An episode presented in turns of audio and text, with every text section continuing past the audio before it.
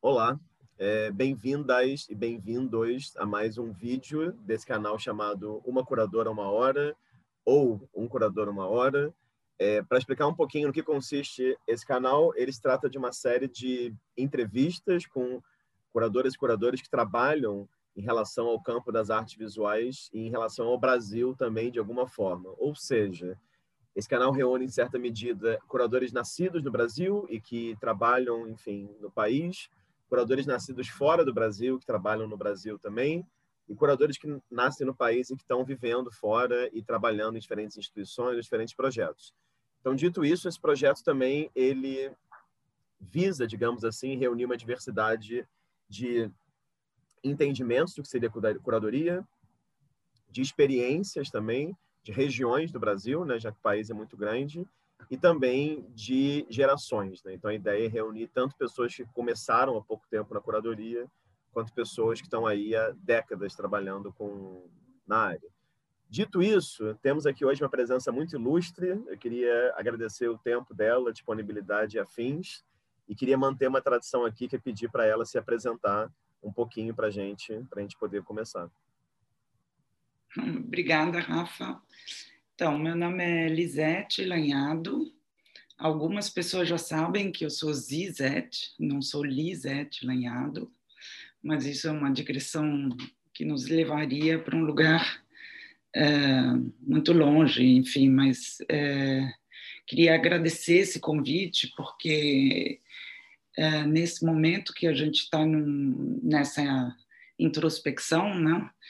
É, um convite não só interessante, interessante por tudo que ele representa em termos de, de arquivo, né, de memória, mas ele é interessante no que ele ativa no outro, porque eu percebi isso uh, quando ele chegou para mim. Eu conhecia o projeto de, de acompanhar de longe, mas aí eu percebo que ele efetivamente te coloca numa situação de, uh, sabe, quem eu sou, o que, que eu faço, né? E, e a introspecção com esse olhar mais é, crítico e clínico é, tem muito a ver com o que a gente está passando agora na pandemia. Né?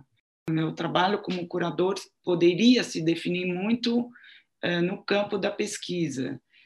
Infelizmente, muito recentemente, nessas questões decoloniais que a gente está se debruçando e estudando, eu me deparei com uma frase que eu não conhecia até então, né, que é, uma historiadora maori, a Linda Smith, diz assim que uh, research is a dirty word, né? que a pesquisa é uma palavra suja. E, e isso, obviamente, tem a ver com o extrativismo. Né? Uh, a pesquisa é uma forma de extrativismo. Então, você está conversando comigo, Rafa, num momento de uh, extrema perplexidade em relação ao meu papel. Bom saber e ótima introdução também. E, enfim, vamos, vamos entender aos poucos sobre esse seu acidente em relação às, às artes visuais. É, Lisete, claro, agradeço muito pelo tempo, disponibilidade, isso tudo.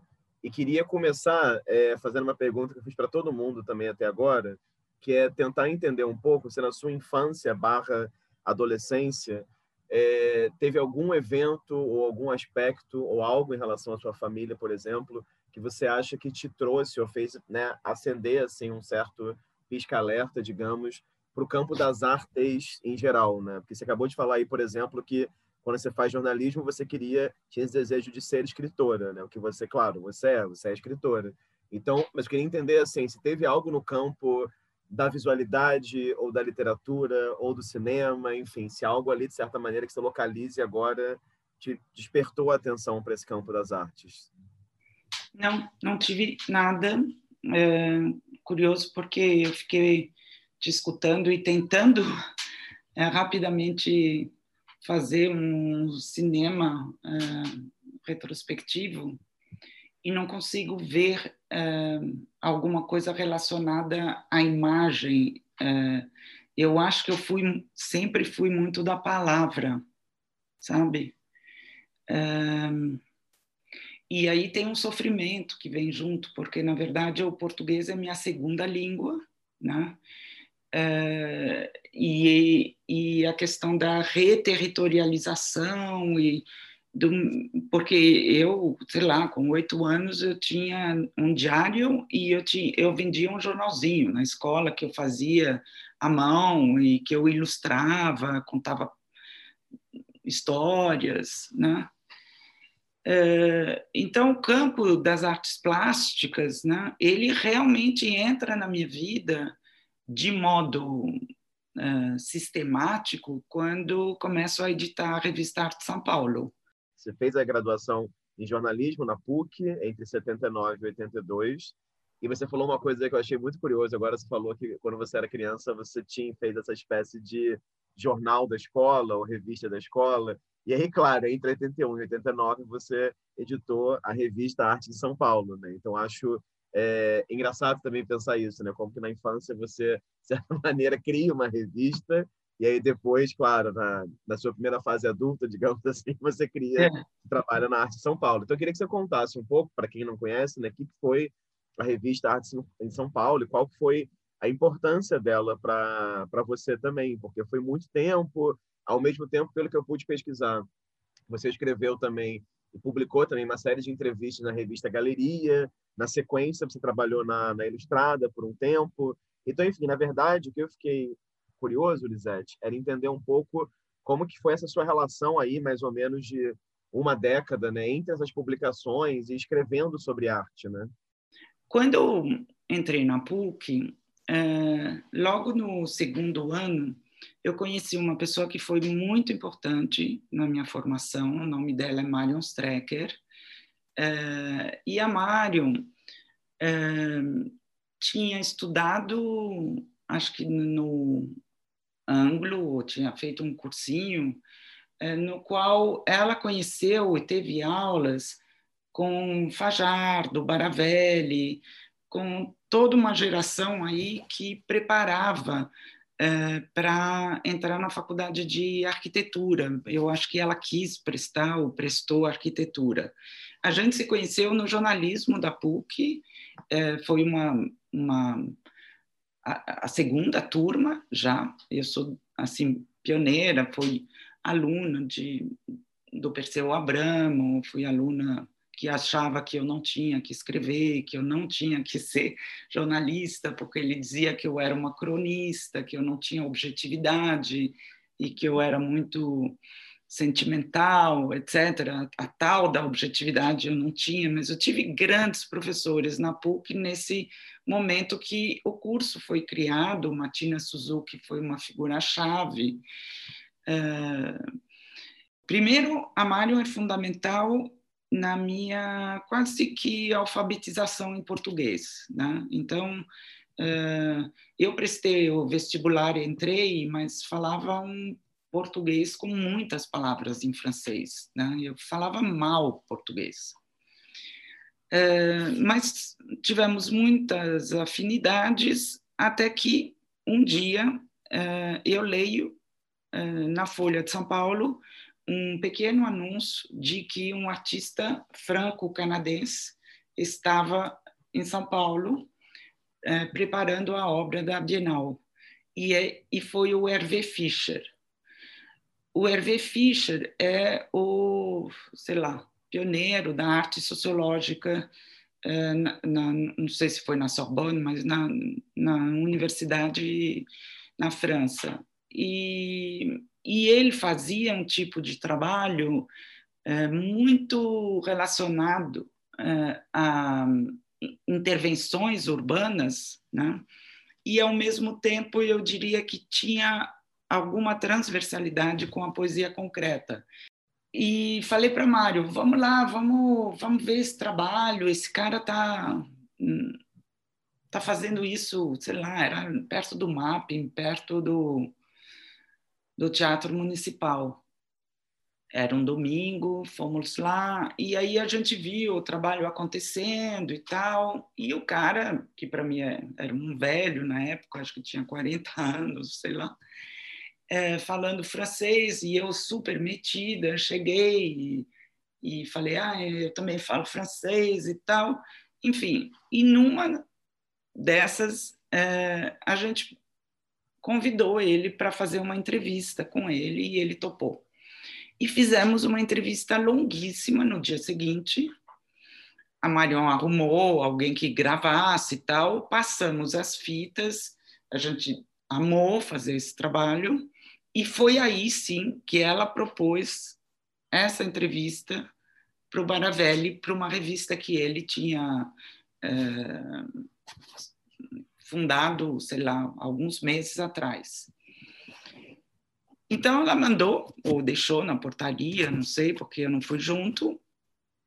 A gente esperou um tempo e ele chamou a gente para o ateliê dele na João Cachoeira para conversar com a gente e fomos lá assim super assustadas, com medo, achando que, né, que ele tinha achado bobo, que a, reportagem não era boa. E foi exatamente o contrário. Ele disse que não só era uma puta entrevista, como ele queria que a gente colaborasse a cada dois meses, porque a revista era bimestral. E a história começa assim, por isso que eu digo que é um acidente. Porque a partir dessa entrevista, que começa na rua, meio assim, e daí a gente se, se preparou, eu, eu teria que reler a entrevista, porque é, é eu não sei, a bagagem que a gente tinha era uma bagagem de. Eu lia muito, sei lá, semiótica, Barthes, eu já lia muito Barthes, uh, ensaios sobre a fotografia, mas eu, não tinha noção né, de. Não sei, assim, eu, realmente acho um ato de loucura uh, interpelar um artista da Bienal, uh, propor e aí a entrevista é publicada, ela se torna uma série dentro da revista do Bara e o Bara até que, sei lá, dois, três números depois, ele convida a gente para editar a revista. E ele faz uma coisa muito incrível. É, o estilo dele era uma espécie de salsicha comprida, assim. Ele coloca um teleiro no meio, ele separa a metade do ateliê e diz: Olha, meu ateliê vai ser daqui para cá. Aqui tem uma tinha uma máquina hot stamping eu fazia test-up, eu aprendi a montar toda a revista e uh, a gente imprimia lá. Ele tinha comprado uma, uma impressora e, era, e tinha uma IBM com, sei lá, algumas famílias de letra, itálica, não sei o quê. Então, minha escola se fez lá, porque na parte da frente tinha duas mesas a gente começou, ele nos treinou, digamos, a receber os artigos que as pessoas enviavam. Então, o Zanini mandava, a Mary Ritchell, que é uma feminista que morou no Brasil durante um bom tempo, Regina Silveira, Júlio Plaza, Willem Flusser, uh, sabe, assim, conheci essas pessoas porque eram colaboradores espontâneos da revista.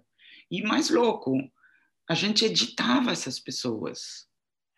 Assim, a gente estava na faculdade ainda e a gente lia os textos e tinha uma coisa assim entre a Mário e eu de realmente do domínio da edição, sabe? A gente amava a edição, amava uh, fazer o título. Assim, a gente fez uma faculdade de jornalismo com muito gosto e e foi uma revista alternativa, como a gente chamava na época, até, enfim, até o momento que a Marion sai da revista, porque a revista não dava dinheiro.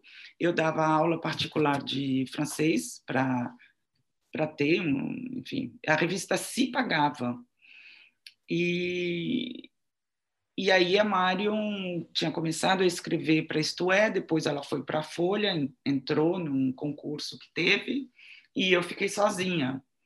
E daí eu implementei algumas mudanças na revista. Ela deixou de ser tão artesanal e, e eu tinha que me adaptar a esse plano Funaro, plano, todos os planos econômicos que passaram, e aí a criação dos meus concorrentes, porque eles não existiam, não tinha a revista Galeria, não tinha a revista O Guia das Artes, era praticamente, tinha talvez essas revistas acadêmicas de, né, uh, que o Celso Favareto e Autílio Arantes, como é que chamava a revista?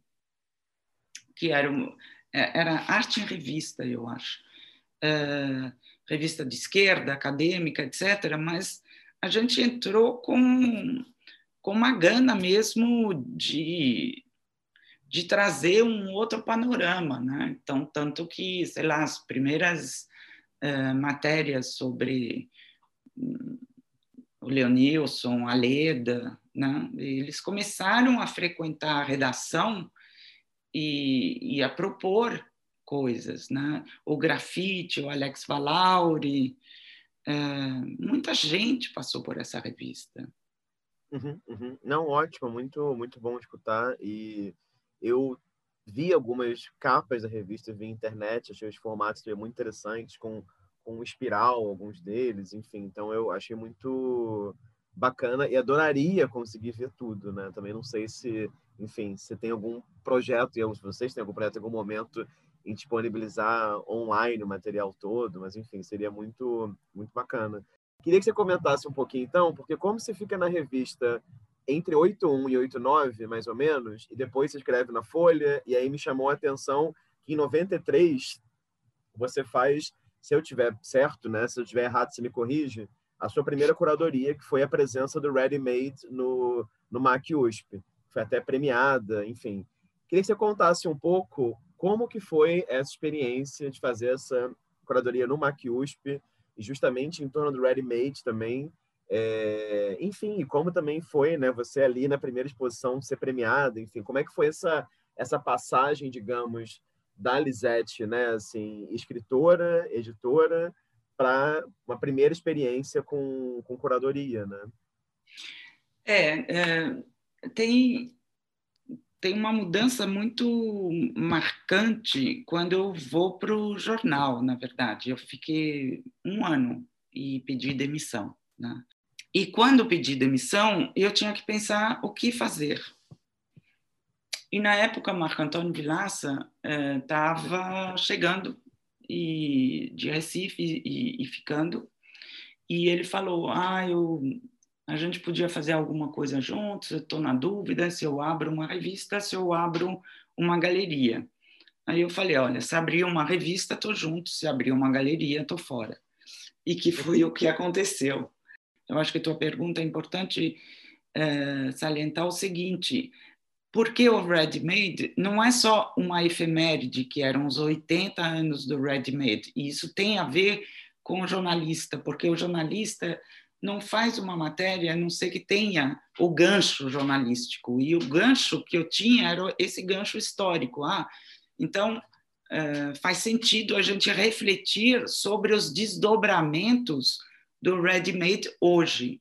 E como eu estava visitando muitos artistas, sabe, não sei, Valesca Soares, é, Barrão, eu conheci já, uh, Jacques Lerner, todas essas pessoas acabaram entrando nessa exposição, porque para mim era uma matéria, era uma maneira de atualizar um conteúdo histórico, que era a pauta jornalístico. Então, só para você entender como é que eu passo do, do da pertinência jornalística e como a pertinência do contemporâneo e do jornalismo uh, incide sobre a primeira curadoria que eu proponho, que é uma atualização de como o objeto e o ready-made estão presentes. Né? Então, tinha Cildo, tinha Regina Silveira, tinha Nelson Lerner, que são os nomes óbvios, e você, sei lá, teve Marco Chaves, primeira exposição que ele participou, eu acho, em São Paulo. Vou fazer uma pergunta aqui que eu vou amarrar do, dois projetos em um. Eu sei que são projetos distantes temporalmente, mas é só porque acho que vai fazer sentido te perguntar a respeito. O que me parece interessante, já que você falou sobre pesquisa, já que você falou também sobre essa relação com os estúdios dos artistas, né, com os ateliês, é, essa, esse seu envolvimento em dois projetos essenciais e relativos a artistas muito diferentes e que têm um cunho de arquivo, né? Que, claro, é o projeto Leonilson, por um lado, né? Que teve também essa exposição que todo mundo fala, que eu adoraria ter visto, mas, enfim, eu mal tinha nascido, São Tantas as Verdades, no, no SESI. E depois a sua relação com o arquivo é, HO, né? Que, enfim, entre 99 e 2002. Então, eu queria que você comentasse um pouquinho, Lisete, sobre esse seu interesse nessa ideia de arquivo mesmo, digamos assim, esses desafios também, né, de lidar com, como é que eu posso chamar isso, com um espólio, com um material, com uma intimidade também de artistas tão diferentes como o Leon Nilsson e o Hélio Itzika, né? É tão diferente, mas que eu acho que o meu último texto sobre uh, o Léo e, e, o livro já existe, mas a exposição está montada e não pôde abrir, está no KV agora, em Berlim. E meu último texto é um texto que retoma uma perspectiva histórica do Léo a partir uh, do legado do HO. É, é, curioso isso que eu fui uh, entender. Eu, eu só me interesso em reescrever de novo sobre o Léo se eu revisito o Léo e sinto que eu tenho alguma coisa a acrescentar. E agora eu entendo a importância é, que textos como Brasil Diarreia, sabe, o, o, toda essa tropicália, assim, como isso é, é, é importante para o Léo e, e, você sabe que, enfim, a vivência do Léo no Rio de Janeiro e também no Parque Laje é extremamente importante, mas isso é um longo desvio. A tua pergunta sobre esses uh, dois arquivos uh, faz todo sentido, mas a tua pergunta ela me fez inicialmente pensar que você uh, iria me perguntar sobre o Antarctic Arts com a Folha, que é uma exposição de muita visita em estúdios. Então, por isso que eu achei que você ia indagar sobre essa questão do de entrar no estúdio e de fazer essa pesquisa, é, quando o trabalho ainda não está pronto. O trabalho de arquivo é exatamente o oposto. Você tem lá uma obra fechada e é, o que você tem que fazer, sei lá, é pegar um novelo e, e, e desfiar ele, né? Uh, e, de novo, eu diria que as coisas acontecem um pouco por acidente. É preciso saber e entender que antes do Léo, eu tinha publicado, porque isso justifica uh, o arquivo. Né? Eu fiz uma entrevista longa com Iberê Camargo, uh, que, que era inicialmente meu projeto de mestrado e eu abandonei, acabou sendo a Mira depois. Mas esse projeto de longas entrevistas, como até você está fazendo, é, ele está na origem do meu interesse no arquivo. E você está fazendo um arquivo também, entende? Então, eu tinha feito uma longa entrevista com o Iberê, é, porque eu tinha um projeto que era, na sua essência, editorial, e eu queria eh, poder lançar no Brasil pequenas uh, publicações muito baratas que pudessem custar, sei lá, uh, cinco reais e que tivesse uma entrevista e uma apresentação, porque isso também é uma decantação do meu entendimento da revista Arte São Paulo, de entender que uh, eu tinha que entrar talvez num projeto mais didático e, e que essa coisa mais barata e, e, mais acessível porque as pessoas leem entrevista e mais não leem crítica de arte. Então isso foi uma ideia que eu uh, vislumbrei e comecei a fazer entrevistas com várias pessoas, óbvio, ainda vivas. Então a entrevista do Leonilson é contemporânea à entrevista do Iberê. E são entrevistas que eu tinha na gaveta, entendeu? assim como, sei lá, eu conhecia Mira Schendel, eu tinha essas entrevistas e eu tinha em paralelo, como um DJ ali, eu tinha uh, esse material para fazer para fazer alguma coisa que eu depois ia procurar um editor No caso do Iberê, uh, Iberê morre uh, e eu desisto de fazer o mestrado. Eu só vou fazer uma exposição sobre Iberê lá no, na segunda Bienal do Mercosul depois, né? Mas uh, e no caso do Léo, o que acontece é que o Edu Brandão, conhecendo então meu trabalho com o Iberê, ele faz a ponte porque Léo já está doente e ele me procura para fazer uma entrevista e me procura uh, para pensar uh, uma publicação a partir de uma entrevista.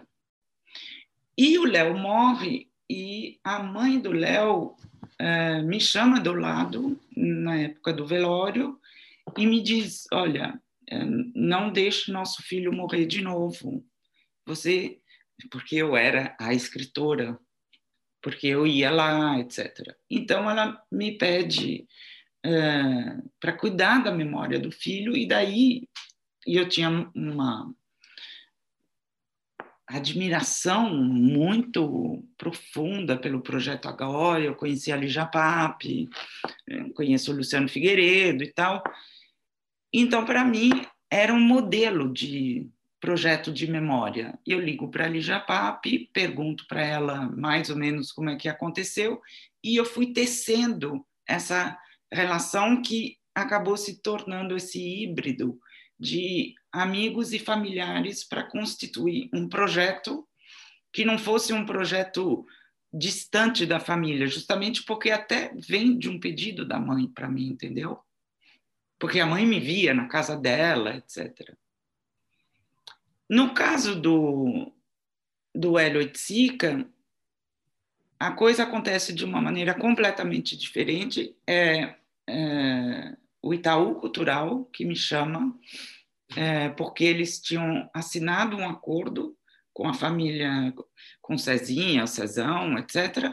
E eles queriam transformar isso num arquivo e eles queriam muito que fosse eu, a coordenadora, porque já o projeto Leonilson era um projeto de referência, porque não existia uma coisa assim, quer dizer, de manuscritos, de, sabe?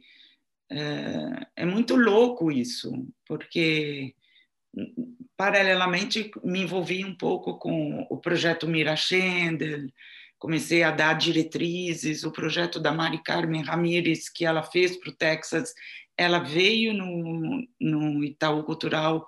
Eu mostrei a navegação, eu falava de rizoma, ninguém entendia, não existia hiperlink, não existia. Sabe, o Itaú era uma agência de banco, assim, o sistema era uma planilha Excel.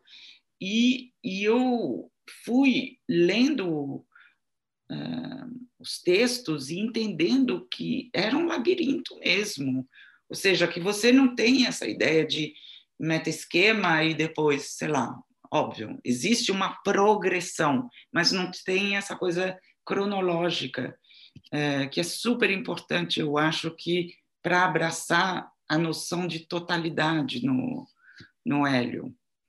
E daí, de novo, tem uma mudança grande na minha vida, porque meu doutorado, que seria sobre o bispo do Rosário se torna sobre o Hélio, porque eu resolvo juntar as duas coisas. E aí acho que são os momentos mais felizes, talvez, na vida de alguém que pesquisa e doutorado andam juntos, né? Você deve saber disso. sei, bem disso. Tem um outro interesse seu também que me chama a atenção, que é o polo, digamos assim, oposto disso, né? Que é você dialogar com gerações às vezes mais jovens ou muito mais jovens, e aí acho que a gente poderia talvez comentar um pouquinho, né? Enfim, tanto sobre o Antártica Arte com a Folha, quanto também um pouquinho sobre o Rumos, né? Artes visuais, porque o Rumos também tem essa questão de visita a ateliê, tem essa questão do mapeamento. E o Antártica Arte com a Folha é interessante porque várias curadoras e curadores que eu entrevistei citaram o projeto. Eu vi a tese da Ana Maria Maia, né? entrevistei a Ana Maria Maia também, e, enfim, me parece que foi uma experiência realmente é, marcante para toda uma geração e, e ímpar, né? E, e, claro, poder fazer essa exposição nesse momento pré-internet, né? Pré-rastreamento de artistas via né? um Instagram da vida, enfim. Então, eu queria que você comentasse um pouquinho como que é para você também lidar, muitas vezes, com uma geração mais jovem que a sua, ou enfim, ou que mesmo é a sua mesmo, não sei. Eu, quando entro no estúdio, assim, é uma coisa que no começo tinha um pouco a postura de quem está olhando, quem faz perguntas e tal. Depois eu passei a ter a postura da escuta e durante muito tempo eu fui hum, e isso paralelamente ao meu processo, eu fiz 10 anos de análise, uh, entender a crítica e a clínica junto e entender como esse acompanhamento de projeto uh, ele cria uma cumplicidade entre o sujeito suposto saber e uh, o artista que está lá mostrando desenhos e tal. Adoro fazer visitas em ateliê e tal. Uh, embora me constranja muito, porque eu não consigo também disfarçar se eu não gosto, mas eu tenho cada vez mais pudor uh, em, em, fazer né, uh, esse tipo de, de invasão na intimidade. Eu acho que a curadoria e o acompanhamento de projeto, que é algo que passa a se desenvolver também quando eu entro na faculdade, começo a orientar projeto, que tem uma coisa, uma relação mais, não posso dizer professoral, mas é, é outra coisa. E nesse sentido, talvez a minha relação é, transversal, cronológica, eu faria com parquilagem porque uh, a relação com os alunos do Parquilage foi, para mim, alguma coisa mais semelhante com o Antártica Arts, com a Folha. Porque a gente, no Antártica Arts com a Folha, não é o Rumos. O Rumos, o Rumos para mim, ele era aquele modelo enrijecido. Uh, e, e, eu trabalhava junto com Araci Amaral. Eu tive, e daí eu fui para a Bienal e acabei deixando meu lugar para a Luísa Duarte. Uh, o Rumos, o Rumos, ele se inspira no, no Antártica Arts com a Folha, mas ele tem alguma coisa. A gente se divertiu muito no Antártica, entendeu? o Antártica foi o desbunde, assim como para mim os anos que eu trabalhei no Parque Laje são assim também os anos muito felizes, muito sofridos. Peguei o pior momento do Rio de Janeiro, acho que eu peguei o pior rojão que pode se oferecer para uma paulista que chega no Rio, em época de Copa, em época de Olimpíadas, mas era isso, sabe?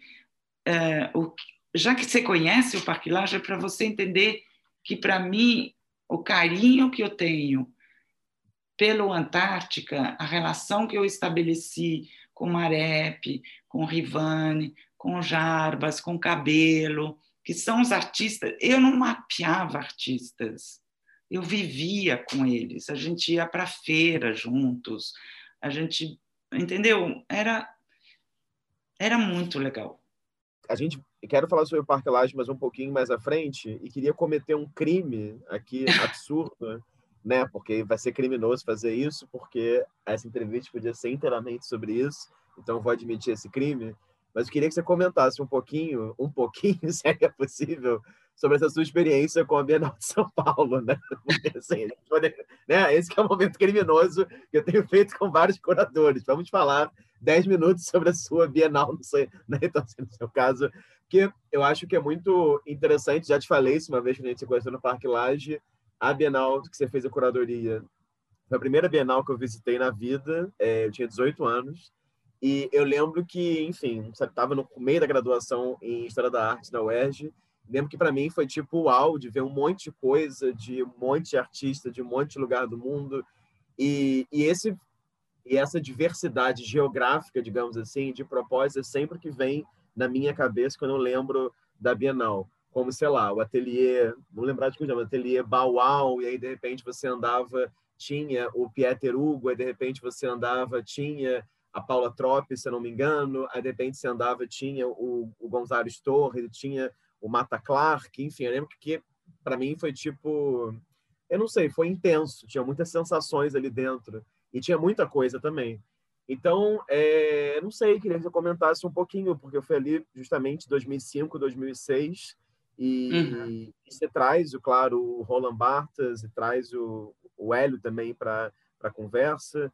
Então, queria que você comentasse um pouco, né, agora mais ou menos 15 anos, né, olhando para trás da experiência da Bienal, como que você enxerga aquela experiência e qual foi a importância dela para você também, né, como curadora?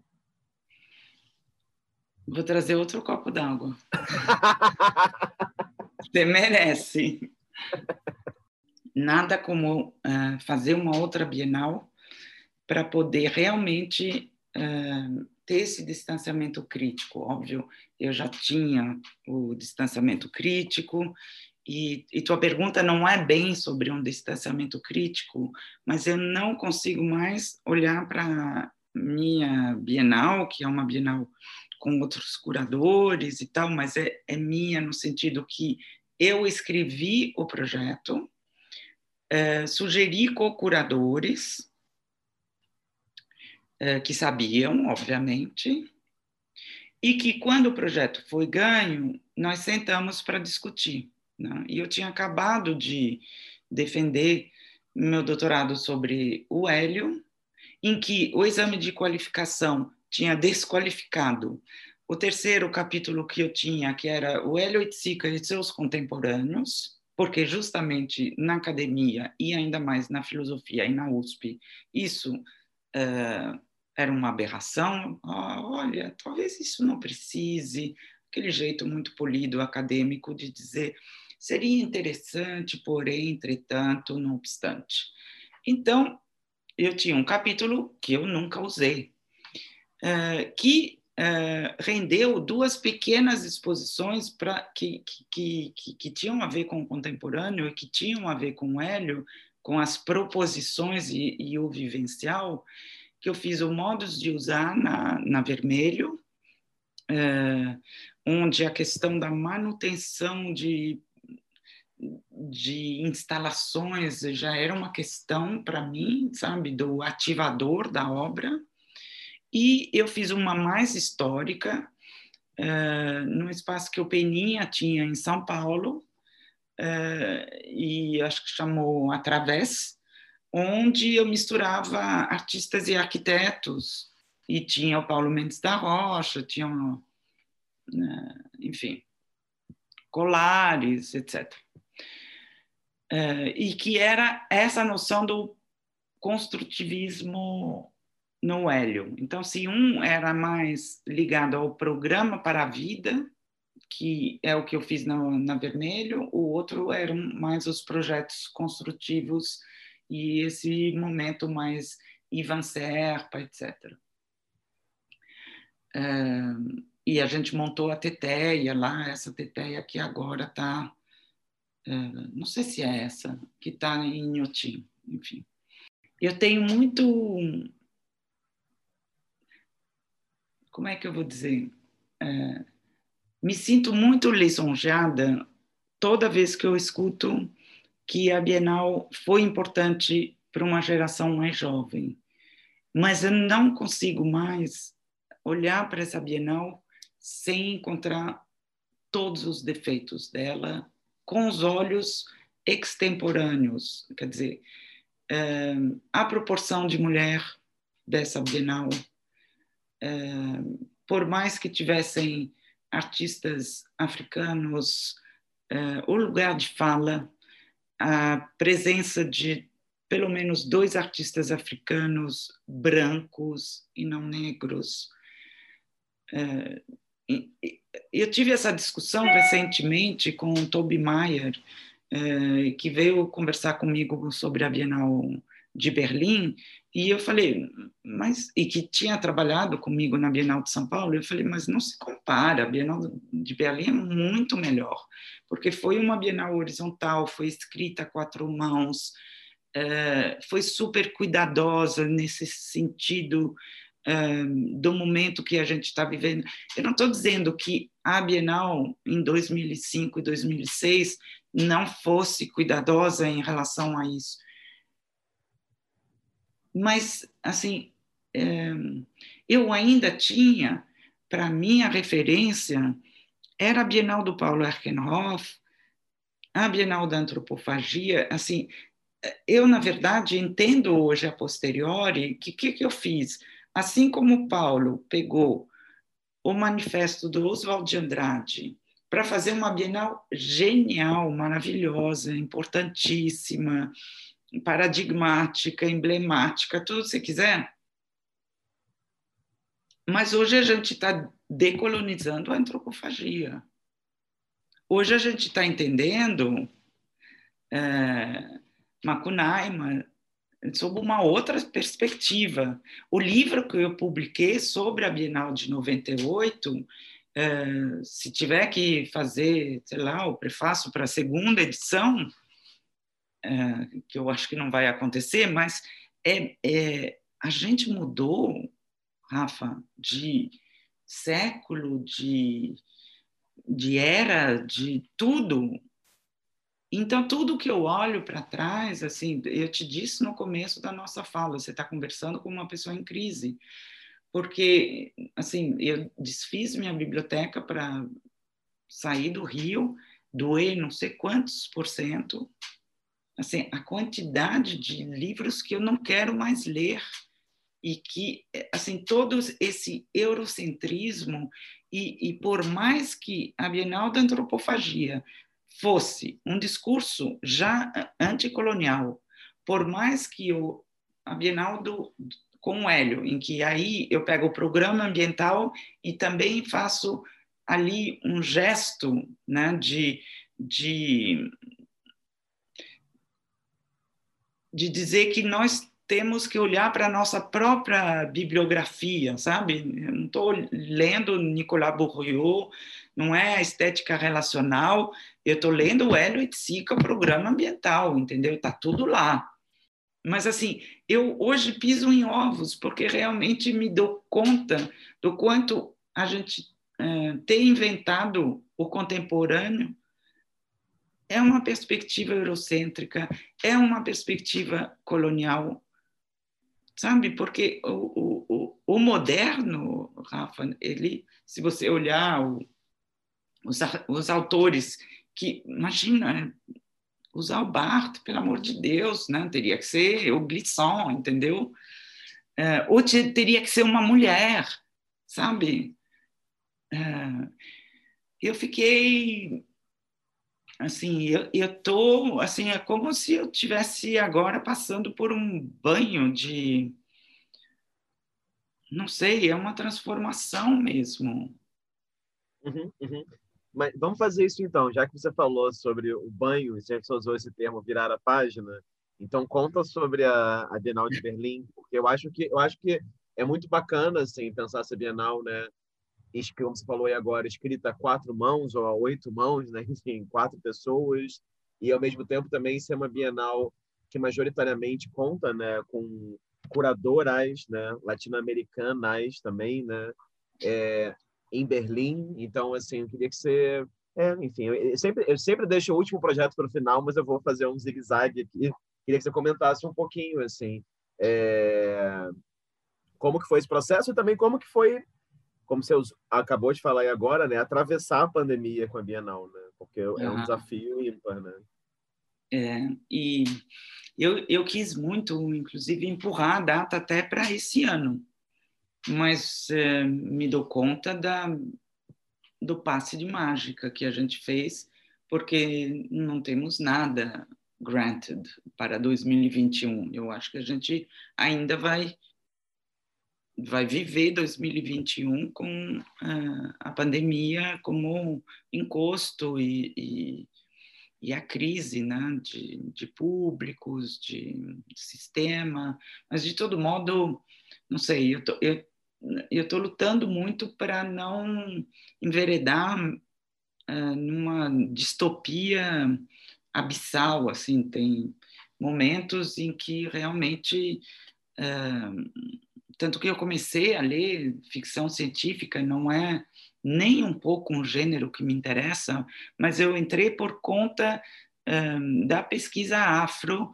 uh, porque eu iria para a África para essa Bienal, acabei não indo porque a gente reduziu também muito o espectro da Bienal, mas uh, comecei a ler a Octavia Butler, assim, que é um, uma autora que eu não tinha lido antes, e agora, nesse momento de pandemia, assim, eu já não sei mais o que, que é real e o que, que é imaginário, porque nós estamos dentro de um livro da Octavia Butler hoje, há muito tempo, mas hoje...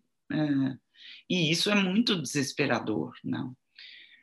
A Bienal de, de, de Berlim, ela, ela tem esse momento anterior à pandemia, em que a gente chega, nós quatro, com uma ideia apaixonada, assim, de criar uma espécie de espelho do Clube dos Artistas Modernos uh, do Flávio, em 1932 e 33, né? É um projeto, sei lá, o 33, ele só dura nove meses em São Paulo, mas onde tem o mês das crianças e dos loucos, é onde tem o Teatro da Experiência, o Bailado do Deus Morto, e é onde tem, enfim, toda essa pesquisa com a loucura é, que me parece extremamente pertinente para a gente é, explorar mais é, essa, essa não não dicotomia, digamos, entre a razão e o delírio, sabe? É, sabe, entre essas questões normativas que não são só é, de gênero, mas que são também assim do monstro, né? Da, da ordem, como diz a, a dona Haraway, né? Do, desse, desse ser híbrido entre a, a, animal e máquina e entre humano e animal, humano e máquina, né? É, então, eu vinha com essa vontade de, de, eu já tinha feito a pesquisa é, no Museu de Imagens do Inconsciente, no Museu Osório César, e, e quando a gente chega aqui, a gente estabelece um lugar aberto ao público é, que recebe as pessoas uh, de quinta a sábado e que se torna uma espécie de embrião ali de, da Bienal e de contato com a cidade. Então, uh, a gente não fala alemão, então para nós foi até entender quem é nosso público, uh, sentir que o público latino-americano vinha nos procurar, dar palestras apresentando artistas que depois, quando você abre uma Bienal, você tem, sei lá, 100 nomes que você nunca ouviu falar. Então, o projeto educativo e o projeto artístico, ele já começava ali, entendeu? Nessa nesse clube, que a gente não chamou de clube, evidentemente. Mas teve o momento que a gente teve que é, parar de fazer atividades públicas lá. E, e, eu acho que a gente teve realmente uma sorte incrível, porque a gente não pôde fazer praticamente programa públicos durante a, a abertura da Bienal por conta das restrições sanitárias, mas a gente já tinha feito durante nove meses. Então, a Bienal começou um ano antes e começou esse aquecimento que foi fundamental mesmo, né? E nesse eh, momento da pandemia foi um momento em que a lista já tinha eh, sido fechada entre nós, a gente estava para lançar o refluxo. A gente teve que ligar para todo mundo e refazer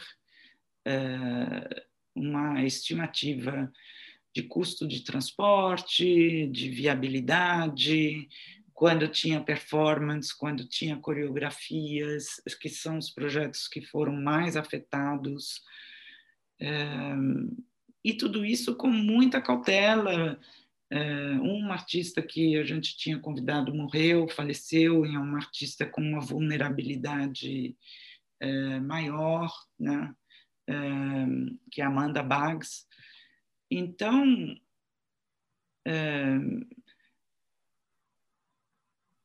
foi uma Bienal que durante esse preparo, assim, muita gente surtou, sabe? Muita gente, a gente fazia Skype, chorava, é, conversar com o Vertigem é, em São Paulo e perceber que você não vai conseguir trazer o grupo todo, eles tinham trabalhado um ano sabe, para vir para cá, o trabalho deles incidia diretamente na procissão, nessa coisa do, do Flávio contra a igreja, contra o Bolsonaro.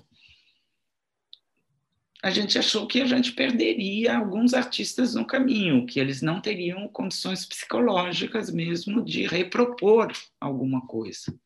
Então, é uma coisa assim de muito tato, de muita, né, que uma coisa que, se que eu aprendi nessa Bienal e que é o oposto do que, eu, do que foi meu aprendizado na Folha de São Paulo, que é assim, você tem que ser tough, você tem que ser, né? Eu era, e isso é importante eu dizer aqui, sabe?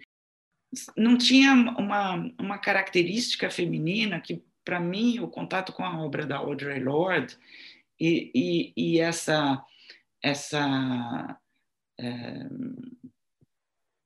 é, a visibilidade dos nossos sentimentos, sabe? O cuidar não só dos outros, mas de si. A raiva, que não é o ódio dos bolsonaristas, mas que é a raiva dos escravos, que é a raiva que te move para frente e que também não é a, mulher histérica.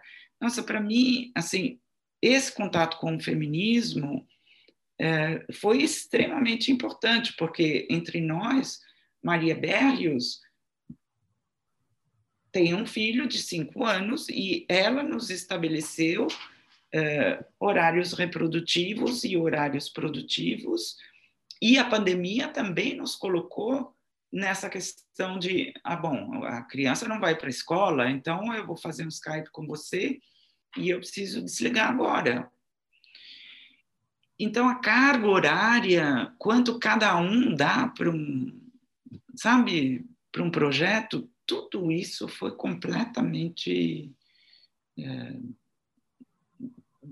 não só dissolvido, eu diria, mas demolido, com, sabe, com machado, assim. Eu, eu fui entendendo a importância mesmo de é, não, do da escuta, da, do lugar do sonho, da delicadeza, da vulnerabilidade, de não ter vergonha de se mostrar uh, sentido, afetado. Não sei, assim, é uma compreensão, é um modus operandi completamente outro, né? E esse feminismo, hoje em dia, é, sabe, também a compreensão de que o feminismo branco não é o feminismo negro, sabe, que é, esse lugar de privilégio. E a obra do Vertigem, sabe, cada vez assim que a gente falava dessa necropolítica e eu tinha que fazer, sei lá, às vezes mais de três visitas guiadas seguidas, porque você entra com grupos de cinco pessoas, aí sai, tem mais quatro pessoas, não tem. Né? E é o tempo todo você repetindo aquele discurso, e a primeira obra que você via, francamente, era o Marcha Ré. Do lado esquerdo, você tinha Marcha Ré, isso nunca vê. E do lado direito, você tinha uma instalação da Maria Lascafati, que eu acho que você conhece, uma artista ativista feminista uh, uh, Argentina, cuja obra também mudou, porque é, eram pinturas monocromáticas. Ela, para mim, ela tem uma relação com os bilaterais, aliás, do Hélio muito forte. Mas em vez de colocar esses corpos em pé, depois da pandemia, ela ficou presa em casa, em confinamento. É, tem gente que ficou com a mãe, o pai, que está no Peru, em confinamento há mais de oito meses. E aí esses corpos ela resolveu deixar deitado no chão e eles não levantaram. Então é uma Bienal que é, não sei, não sei dizer, não sei se ela vai ficar estigmatizada ou conhecida como a Bienal da Covid, porque tudo passou para 2021, sabe? Daí, Lisete, queria te fazer uma penúltima pergunta aqui, que me parece, enfim, que tem a ver com dois projetos que você fez que, de certa maneira, se conectam, e me parece também, já que a gente falou né, sobre um projeto como esse, que é Bienal de Berlim e Bienal de São Paulo, que tem uma seleção, digamos assim, uma, uma que reúne uma diversidade grande de artistas, esses dois projetos parece que vão nessa direção também e trazem um interesse que me parece que é seu também, que é uma reflexão sobre a arquitetura, digamos. Então, um ah. deles, claro, é, é o Desvios de la Deriva, né, de 2010, e um outro projeto que eu acho que tem um diálogo forte com Desvios, que é o Formas Únicas de Continuidade no Espaço, né, o panorama da, da, arte brasileira. Eu queria que você comentasse um, um pouquinho sobre eles dois.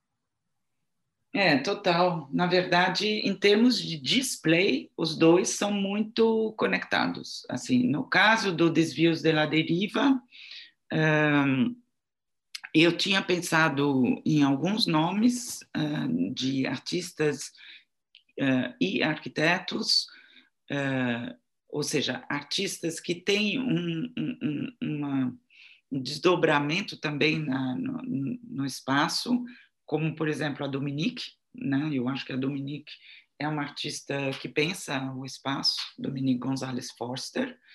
E mas a Dominica não teve tempo e ela uh, cuidou apenas uh, do new look do Flávio.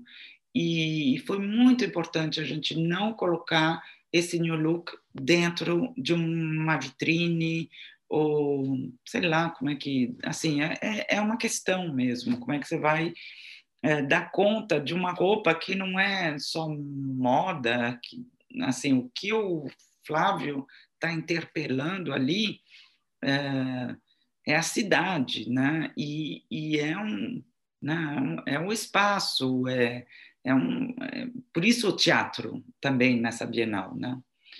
É, e daí ela fez uma coisa muito fina, muito sutil, que consistia num, num trilho em que, é, e por sorte o colecionador permitiu que isso acontecesse, então eh, a roupa atravessava o espaço do museu como se o Flávio estivesse andando. Né?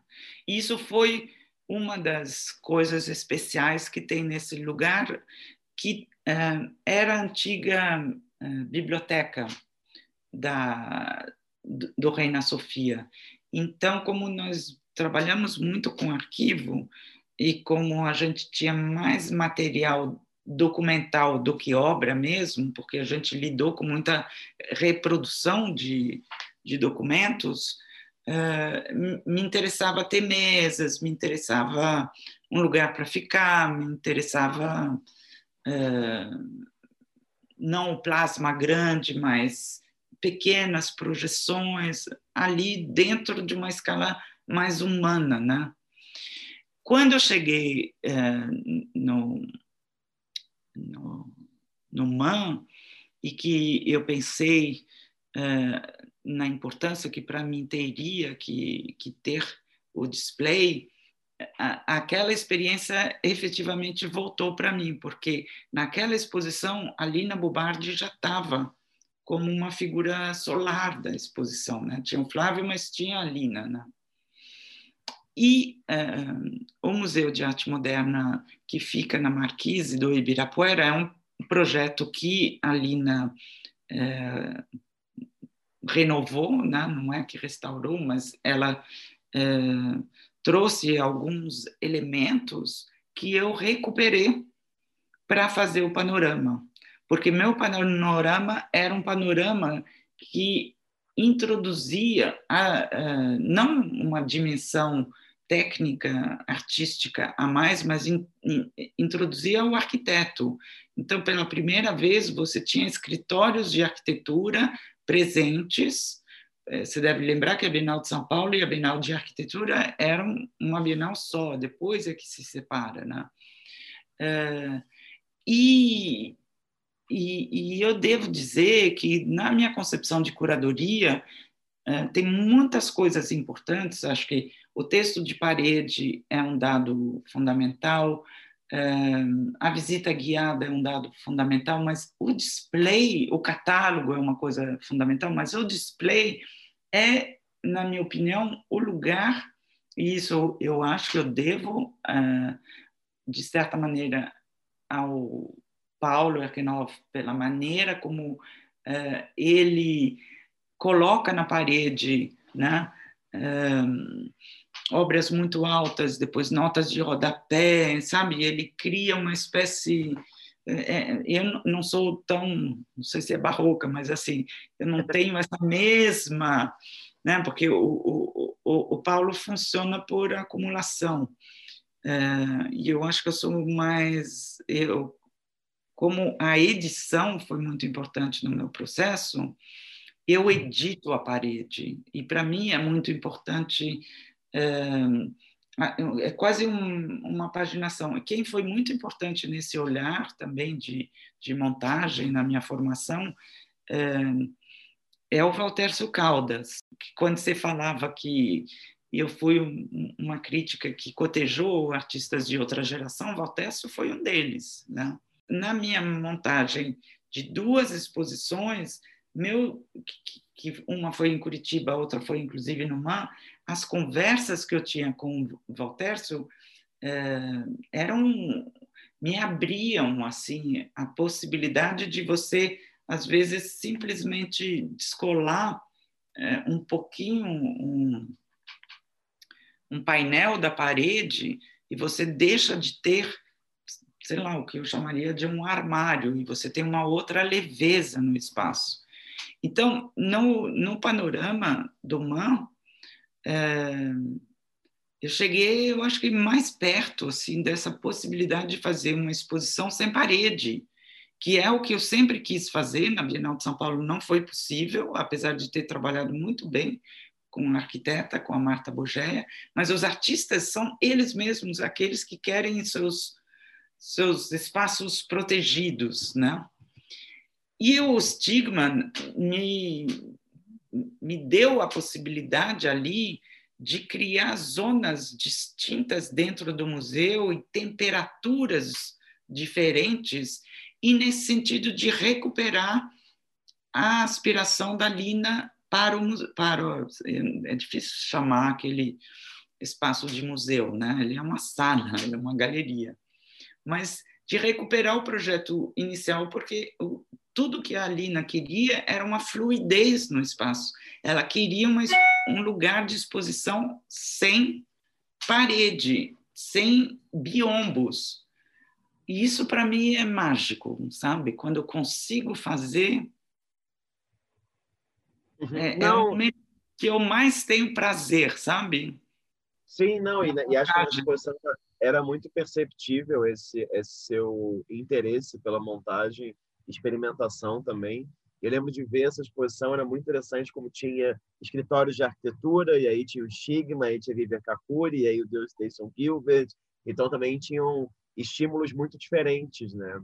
É, agora, Lisete, queria te fazer uma última pergunta aqui, antes a gente partir para as imagens maravilhosas que você escolheu, que é, queria que você falasse um pouquinho, que a gente falou muito sobre curadoria, sobre escrita, enfim, tem muitas outras coisas que a gente poderia, que eu poderia ter te perguntado também, mas queria reservar essa última pergunta para você falar um pouquinho sobre a importância da educação para você, porque uhum. você teve a passagem não só pela Santa Marcelina, como também, como você já falou aí brevemente, pelo Parque Laje, inclusive organizando aquele livro, refletindo sobre o que é uma escola livre, enfim.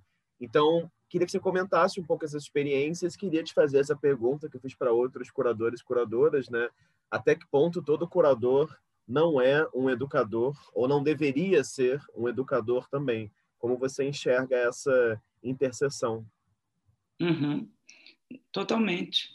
O curador é um educador, mas assim, o artista é um educador, poeta é um educador. Minha briga nos últimos anos tem sido é, é que não é contra o setor educativo, mas é trazer é, essa dimensão é, da interface com o público, né? trazer isso para uma dimensão mais criativa é, e não passiva, sabe? A visita guiada, você está lá e daí né? Tem, porque isso também pode ser um audio guide bem feito, você não precisa de um ser humano ali, é, não necessariamente, eu digo, eu acho que é, é, é uma dimensão que eu fui aprendendo junto com os artistas, e óbvio que o Hélio é importante, porque óbvio que o Hélio, o, o Hélio dizia que o artista é um educador, entendeu? Então, quando você tem artistas como o Hélio e Lígia, em que a proposição que, sei lá, que trata de põe, põe a luva aqui, põe a luva aqui, faz isso, faz aquilo, e agora, o que, que você está sentindo? Bom, aí, se você acrescentar ainda uma camada em cima desse trabalho, que seja uma camada educativa, ferrou, entendeu?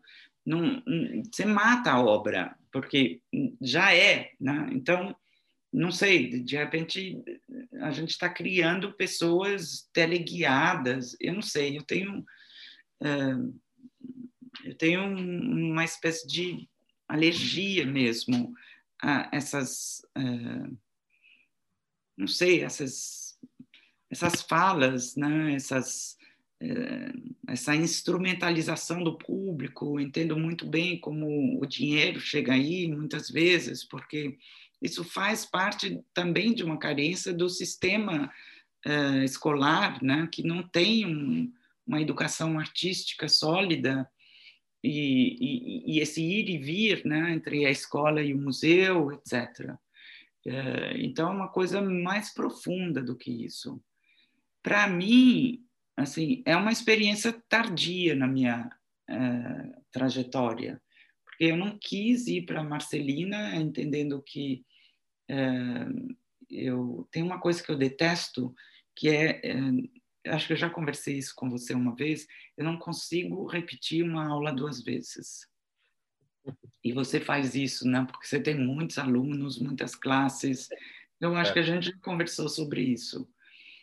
Não tenho a menor condição. E, e mesmo sei lá quando eu trago uma pessoa para ver uma exposição não consigo nem responder a pergunta. Eu vou né? faço um outro caminho. Então, eu achava impossível uh, me adequar a um sistema acadêmico, mas eu tive, de novo, uma grande sorte, que são esses encontros maravilhosos. E quem me convidou foi a Mirtes Marins de Oliveira, uh, que é uma benjaminiana, mas que é uma historiadora e que tinha visto minha Bienal de São Paulo e que me deu carta branca para fazer tudo que eu quisesse, do jeito que eu quisesse, como eu quisesse, com o número de hora que eu quisesse. Ela entendia perfeitamente de que se eu estou em casa lendo um livro, eu estou trabalhando para a universidade, entendeu? Não preciso estar tá lá batendo, sabe? E isso foi fundamental para uh, entender que eu não ficaria dentro de uma gaiola, dentro da Santa Marcelina, que, além do mais, nem é uma universidade, é uma pequena faculdade de freiras, sabe, de irmãs. Então, ela, eu fui por ela, eu fui por ela, basicamente. E junto com ela, a gente fez coisas incríveis, a gente uh, tinha um, um programa semestral de curadoria, muito parecido com o que você está fazendo aqui, é, em que chamei o Basbaum, a gente fez os, acho que eram uns 10, assim, os 10 anos da Bienal da Antropofagia, o Adriano Pedrosa. Eu queria dar um estatuto à curadoria que a curadoria não tinha naquele momento, porque você tem assim críticos importantes como Sônia Salstein, para quem a curadoria é um popurri de obras e, e assim me recuso a, a compactuar com isso, sabe? Porque eu venho, como você está vendo, eu venho da pesquisa.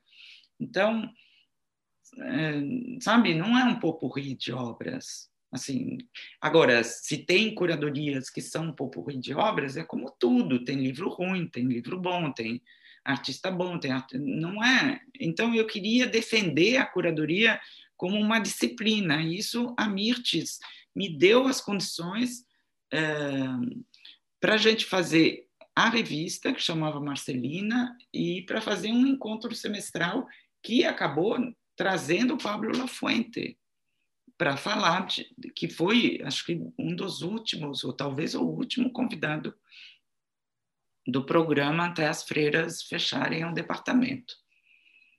E minha ida ao Parque Lage é o oposto. E, de novo, perceba como coisas da mesma natureza não podem ser comparadas.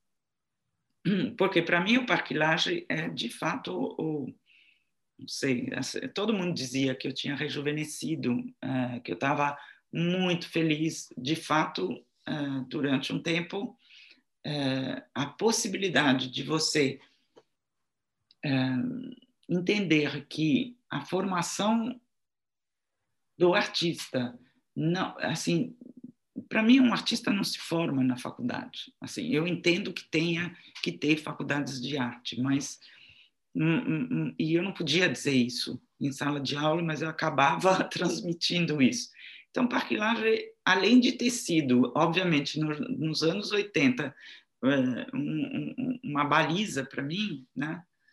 É, pelo que representou a geração 80, etc., porque enquanto isso, na paralela, eu fazia a revista Arte São Paulo, né? É, é o que eu acredito que seja um ambiente de liberdade, um, assim, não é que é aí que tá. Depois que você entra na instituição, você percebe que não é uma escola livre. Isso é muito triste. Daí você tem que fazer o luto de todos as, assim, todos os projetos que eu abracei, Rafa. Eu entrei na Bienal de São Paulo apaixonada, apaixonada. Se eu não tivesse apaixonada, não teria aguentado e mesma coisa, assim, eu deixei um convite para a Bienal de Sydney para ir para o Rio de Janeiro, apaixonada, você não tem noção. Assim, morei um tempo no Catete, naquela vila com a Laura. Hum, assim, eu queria viver o resto da minha vida no Rio. Mas assim, eu peguei um rojão, entendeu? Eu peguei o aluguel da, da escola pela delegação britânica. E, e, e essa ideia de OS, entendeu? Então, ai, foi, foi difícil. Foi difícil. Foi, mas foi bom também ao mesmo tempo, vai. Foi difícil, mas foi bom. É, tudo que é bom é difícil. Eu queria que você falasse um. um é, vou falar um pouquinho, né? Pouquinho, porque de certa maneira eu acho que essas primeiras. Bom, essa primeira ela já foi anunciada nas minhas uh, respostas anteriores, né? Quer dizer, o MASP é esse lugar onde eu faço minha formação uh, como adolescente. Eu tenho mais ou menos, sei lá, 14, 15 anos e e circulo pela cidade e o lugar que eu visito sistematicamente é, é o MASP e, e, o Festival de Cinema do Leon Kakov, que, enfim, em época de ditadura, você pode imaginar que era uma raridade, assim, tinha filmes que a gente, a gente tinha temporadas, assim, que ficava, via três filmes sucessivos, ficava via das seis às oito, das oito às dez, das dez à meia-noite, daí da meia-noite você tinha um filme surpresa. Nossa, eu, eu morava dentro, entendeu? E eu devo dizer que esses cavaletes também foram fundamentais na minha formação. Porque, como eu não tenho uma formação histórica tradicional, assim, né? não fiz história da arte, a deambulação uh, e a possibilidade quase coreográfica, sabe, de você uh, ir de um trabalho para o outro e de fazer as conexões como você queria, para mim era isso a experiência do museu, porque veja bem, eu não tinha visitado nenhum museu antes. Assim, agora que eu estou falando com você, eu estou tentando lembrar se eu vi um outro museu antes na minha vida. E eu acho que não. Né? Não tinha museu no Congo que eu lembrasse, assim, não tinha. E quando, no meio tempo, minha família saiu do Congo para vir para cá, não, isso não existia no nosso cotidiano. Então, isso que você está vendo é minha experiência de exposição, de arte. Isso para mim era arte, era a fruição. E eram os encontros, porque eu marcava muito encontro, tanto no Belvedere, para depois subir junto, como nas sessões de cinema, como, evidentemente, aí, aí eu não tinha dinheiro para fazer os cursos, isso eu tenho que dizer. Mas eu encontrava as pessoas aí, daí sempre aquela perspectiva que você vê uma pessoa e às vezes você está afim de alguém e você vê ela meio de soslaio, puta, era um tesão. Então, isso é essa imagem. Aí aqui a, a seguinte que você escolheu é essa aqui. Eu escolhi essa porque, como eu ia muito, e aí, o acervo era permanente, ou seja, não mudava, não existia essa noção de ativar né, o acervo, e na época era o Bard, o, ainda, né, o diretor-presidente, fundador, tudo. É, essa obra, ela é a obra que me leva a comprar meu primeiro livro de arte com meu dinheiro. Porque, assim, quando eu tinha um dinheiro do lado, eu comprava LP. Né? E ou romance, mas eu não tinha livros de arte, o primeiro livro de arte. Isso, é, eu te devo isso, Rafa, porque você me fez chegar a isso, que eu acho que o MASP é, é, é o primeiro museu que eu visito, mas eu também me lembro que o primeiro pequeno livro deve ser da Faidon, alguma coisa assim, bem uh, didática, básica, é isso. E por quê?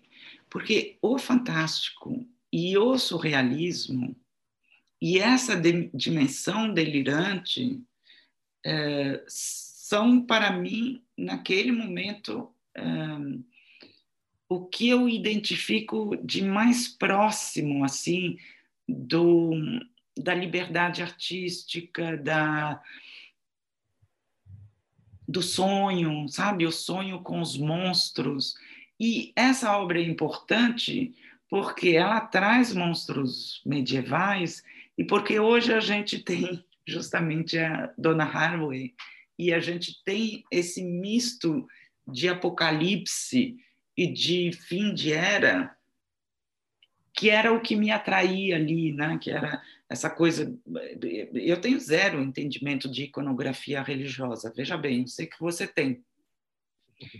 É, eu não via isso nem um pouco como uma coisa é, relacionada ao pecado. É, isso para mim era sabe assim é, é, é um pré dali entendeu é isso que me interessa, porque me interessa que é depois, assim, o que vai marcar minha vida são 100 anos de solidão do Gabriel Garcia Marques. É, existe uma Lisette que ninguém conhece, mas que é isso, que está nesse quadro e que talvez de certa maneira seja importante dizer, porque tem a ver com essa esse momento que a gente está vivendo entre esse natural e artificial e, e, sim, sabe? A tomada de Washington, de repente eu pensei e olhei para isso e eu acho que a gente está em tempos medievais. É isso que eu queria dizer. Não, é, a gente acabou de ter essa, essa conjunção astral também, né? Que a última vez que ela aconteceu foi 800 anos atrás, né? Então, enfim, essa conjunção de Saturno com Júpiter, né? Então, talvez a gente esteja em tempos medievais mesmo. E aí eu trago essa imagem é, porque ela define minha entrada na Folha de São Paulo e, de certa maneira, talvez minha saída do jornalismo. É, quando eu chego na Folha, é, tinha uma pauta muito importante que o editor me passou com muita seriedade e gravidade, dizendo: Olha, Lisete, você vai ser responsável pela cobertura de um escândalo.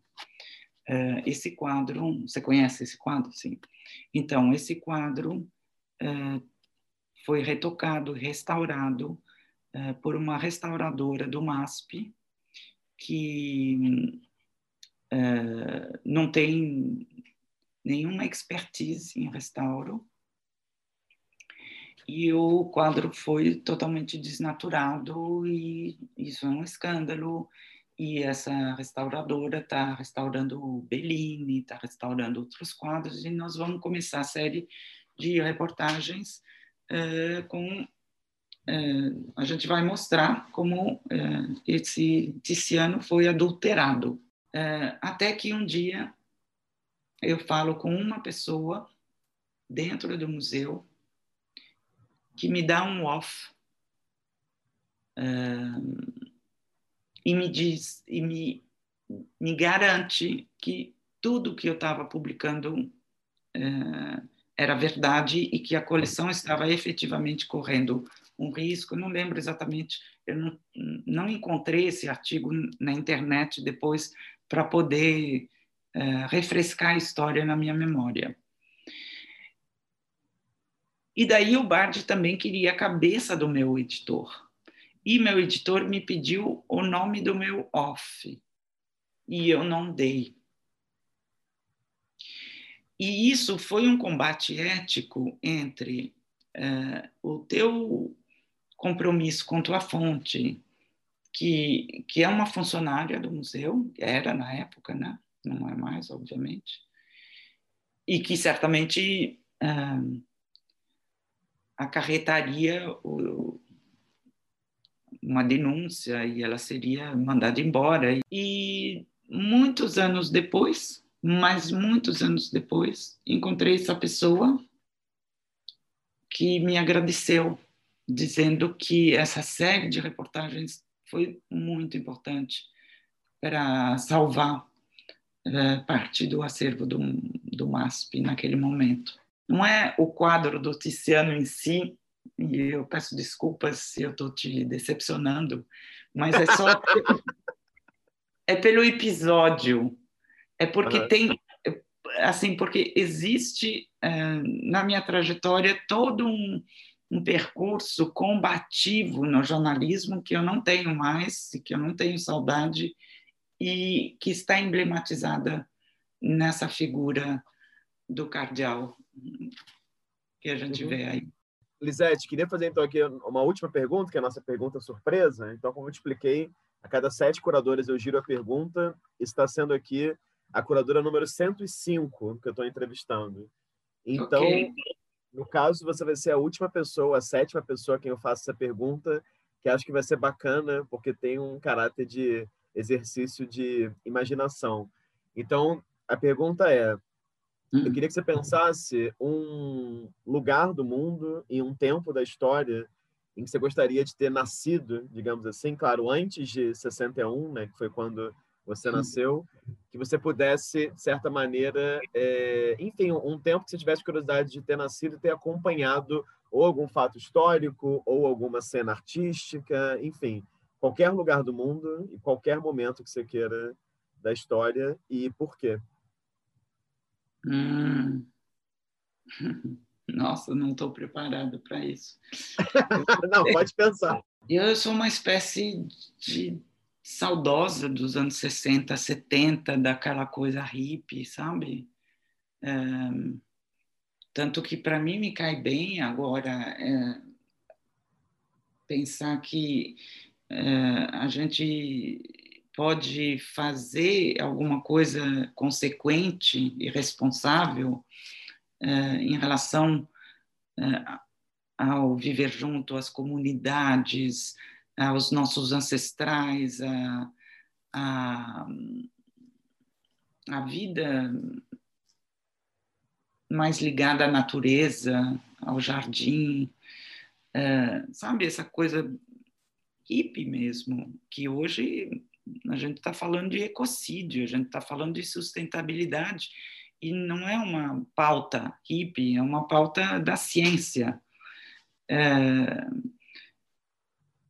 Então, não sei, para mim, as pessoas que eram luminosas, e eu, eu queria ter, sei lá, vivido, acho que eu queria, para mim, essa, esse tempo de sexo livre, sabe? Esse tempo de sabe, esse tempo sem AIDS, esse tempo sem camisinha, esse tempo sem agora sem máscara. Eu, assim, não é muito para trás, mas é que realmente a gente rodou o taxímetro, assim, em um ano a gente andou um século, sei lá. Então eu tenho uma saudade tremenda, assim. Acho que eu vou começar a assistir os filmes, né, tipo, sabe, Casablanca, aquele beijo, sabe? Eu, eu tenho muita saudade disso. Eu tenho saudade, eu tenho saudade de, de, de viver loucamente.